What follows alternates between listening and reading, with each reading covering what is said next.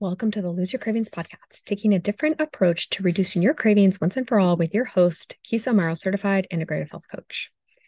Well, welcome back, my friends. I'm Keysa Amaro, and I help ambitious women manage their emotional eating without deprivation or complicated meal plans so they can show up fully in their life and their career. And if you would like to get your hands on amazing resources that help you dive deeper into the topics I share on the show around emotional eating, cravings, mindset, and body image, then head on over to my Lose Your Cravings Patreon community. As a Patreon subscriber, you get exclusive access to behind the scenes content, private workshops, free digital downloads. There's a lot going on there. And now I have an easier way for you to join you can start a free seven day trial on my transformation tier. You will get access to workshops, behind the scenes, and digital digital downloads that support the work that we do here on the podcast for free. That is huge, my friends. So try it out. You have nothing to lose. Just head on over to patreon.com slash lose your cravings. I'll also put the link in the show notes choose the transformation tier and sign up for your free trial. I'd love to see you there.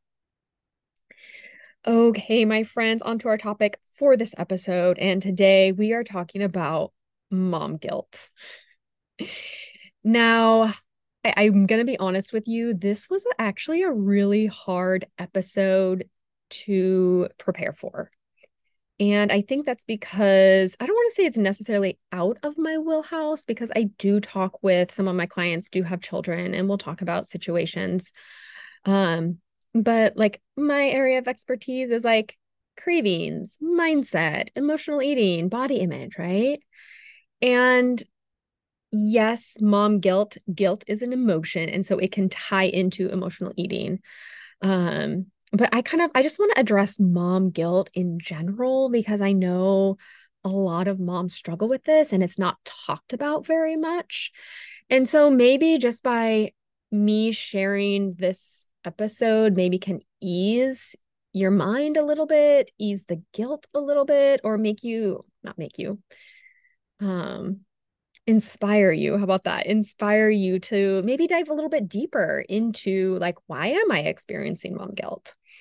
So I was inspired by some conversations I've had with clients and with friends in regards to parenting, you know, what we think we need to be doing, um, comparison and self care and the lack thereof.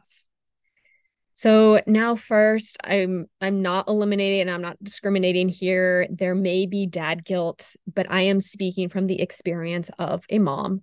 I don't know if fathers experience the same things as mothers do. So fathers, you may be able to relate or you may not. Just listen and see, I guess. so, what is mom guilt? According to the Cleveland Clinic, Mom guilt is a name given to the feelings of guilt and shame some people feel when they don't live up to their own or others' expectations of their role as a parent. It's like an internal dialogue that tells you you're failing as a caregiver. So, as you can see, there can be a lot of guilt and shame around our performance as a mother, especially in comparison to what we think we should be doing as mothers the word should right there. Mm-hmm. And if we are emotional eaters, guess what? We eat food to cover up unwanted emotions of guilt and shame. Because, newsflash, no one likes to feel guilt or shame, right?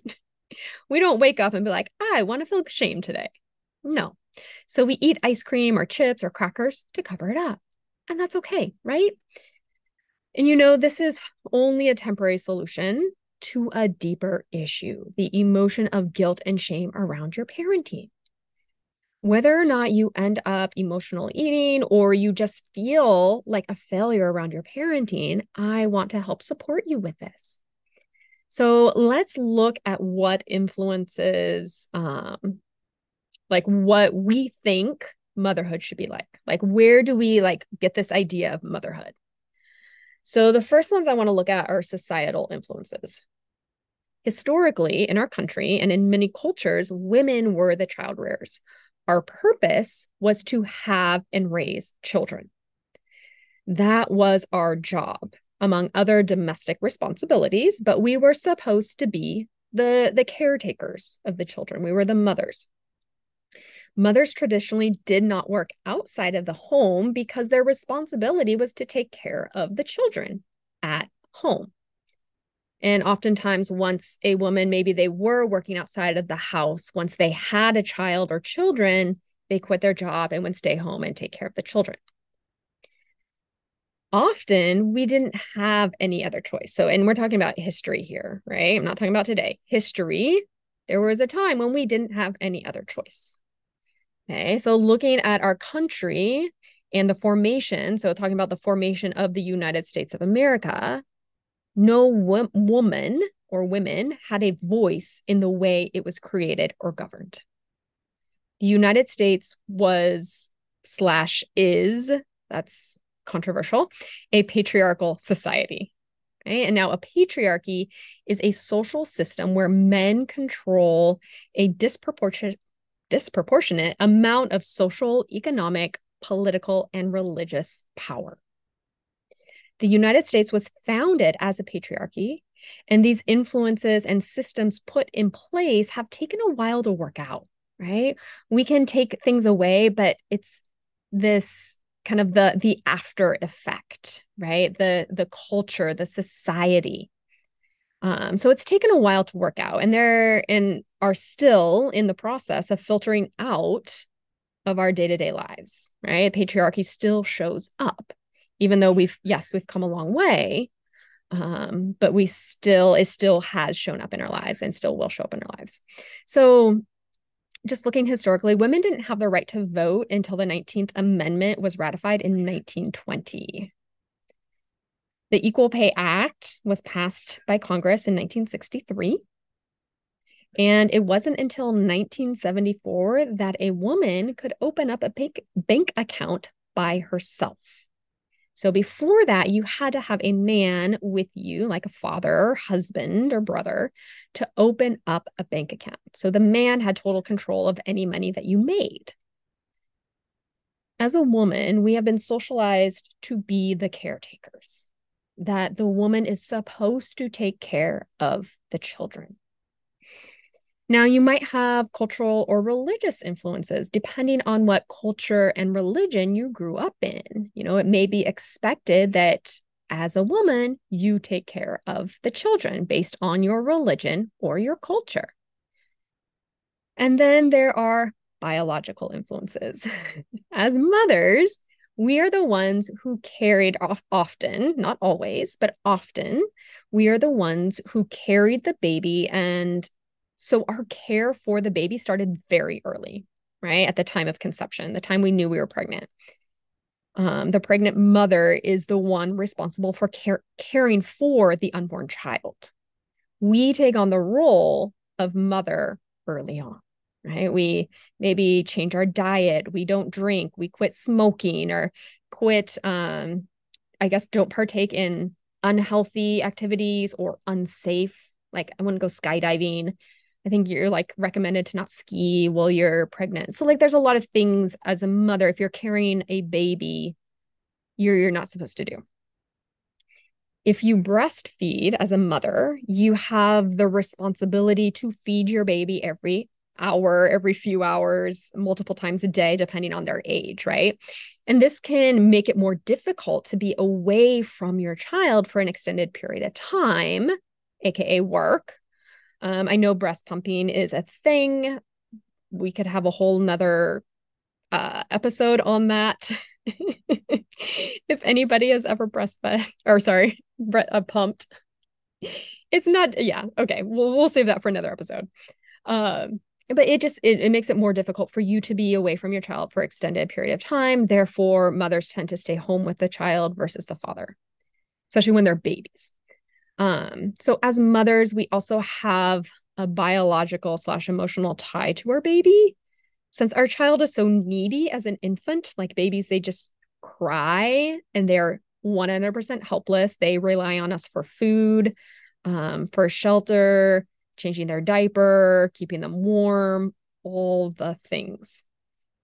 we have like we have to have a desire and a love for the baby to keep it safe when it's crying all night long and taking up all of our time and energy, right? So we are wired to keep our baby safe. We are wired to want to care for this baby and love this baby and keep it alive.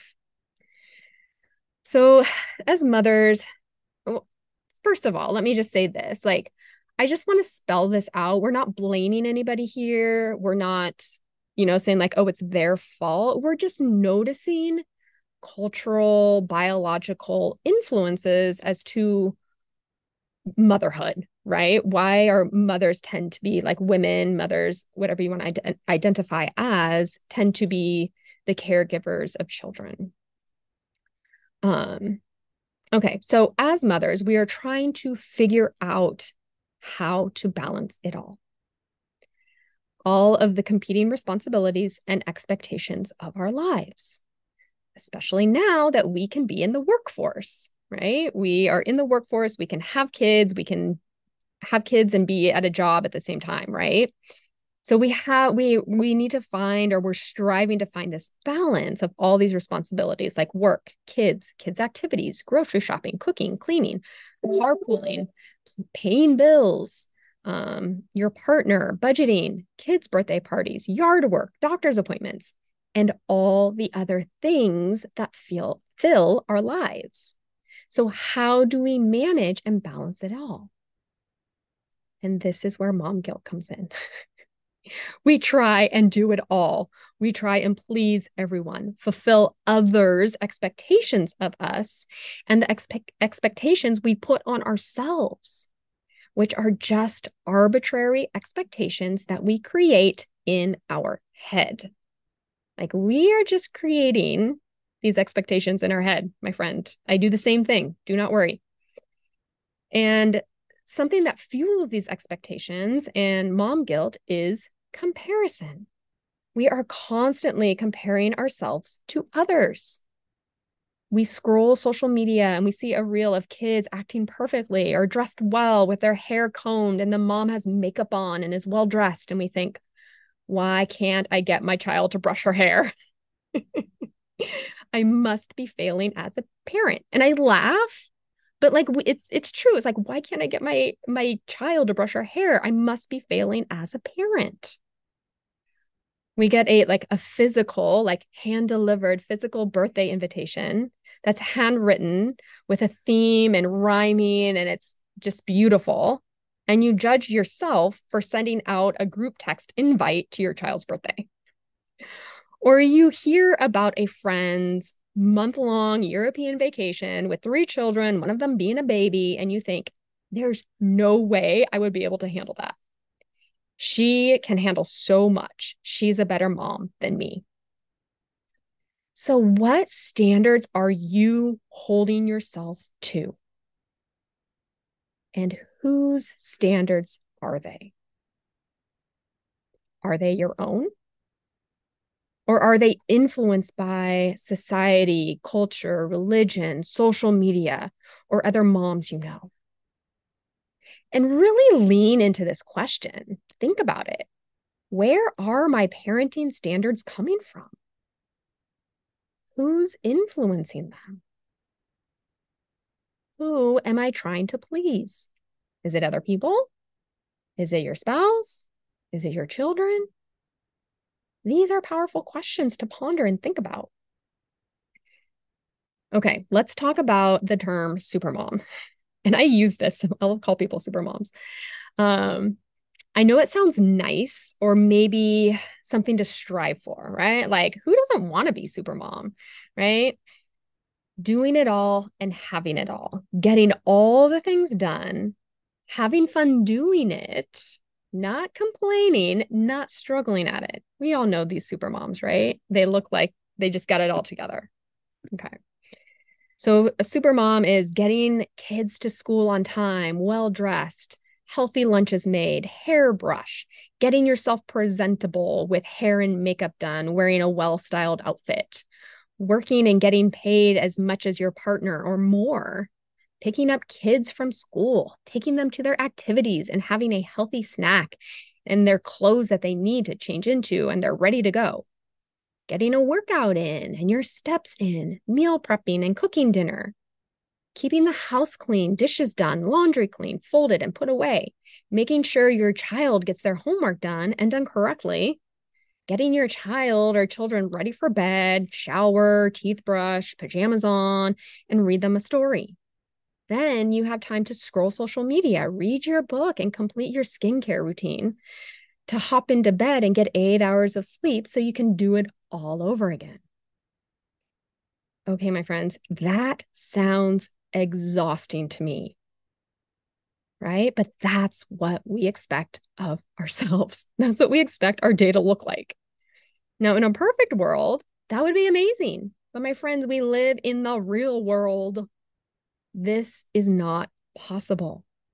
To expect to have the energy, both physically and mentally, to do this day after day.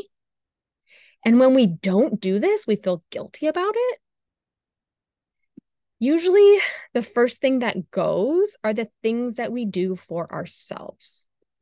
Okay, walking, reading a book, working out, alone time. We sacrifice these things so that we can give more attention to our children because we feel guilty if we're doing stuff for ourselves and we're not giving attention to our kids.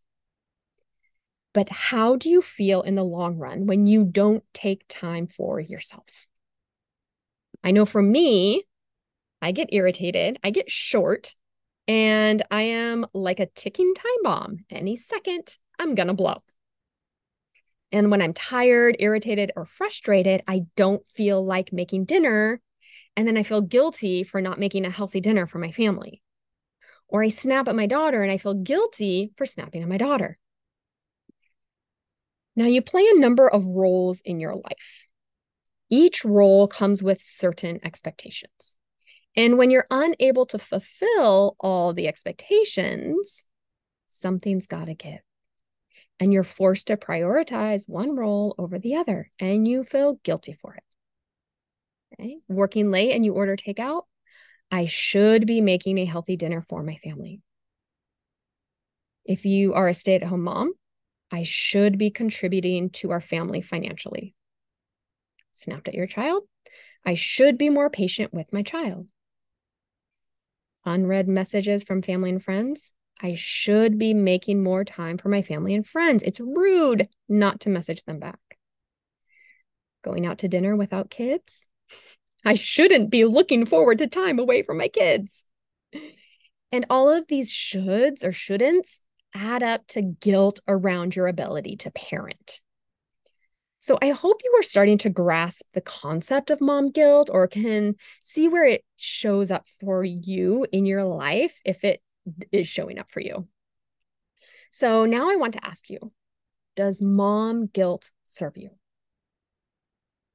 This is a question only you can answer for yourself. Does mom guilt serve you? If you think this does serve you, then continue doing what you're doing and you can probably skip to the next episode. But if you think that mom guilt does not serve you, then I have some strategies to help you maybe start thinking of letting go of mom guilt. So, how do we start to let go of mom guilt? First, we need to explore how you think of yourself as a mother. What are your thoughts about being a mother? Go ahead and list them all. What are they? Now ask yourself are they true? Meaning, are they facts? or are they just opinions about you? So, for example, a fact I dropped my daughter off to school five minutes after the bell rang. Total fact, right? My thought is I'm such a horrible mom. I can't even get my daughter to school on time. What am I teaching her? Everyone else can get their kid to school on time. Do you see the difference? The fact is, I dropped my daughter off to school five minutes after the bell rang. And then I had a thought about that. So oftentimes we see our thoughts as facts and not our own opinions about ourselves. So I want you to separate the facts from your thoughts or your opinions. Next, I want you to recognize why you have the beliefs you do about mothering. What are your influences? Of course, I think I should get my child to school on time because I grew up in an environment where being on time was very important and it was frowned upon to be late. Okay. Of course, right? And then we can add on to that, and I'm open to changing my beliefs about being on time. This does not say anything about my parenting ability. Whether I'm on time or not has nothing to do with my parenting ability.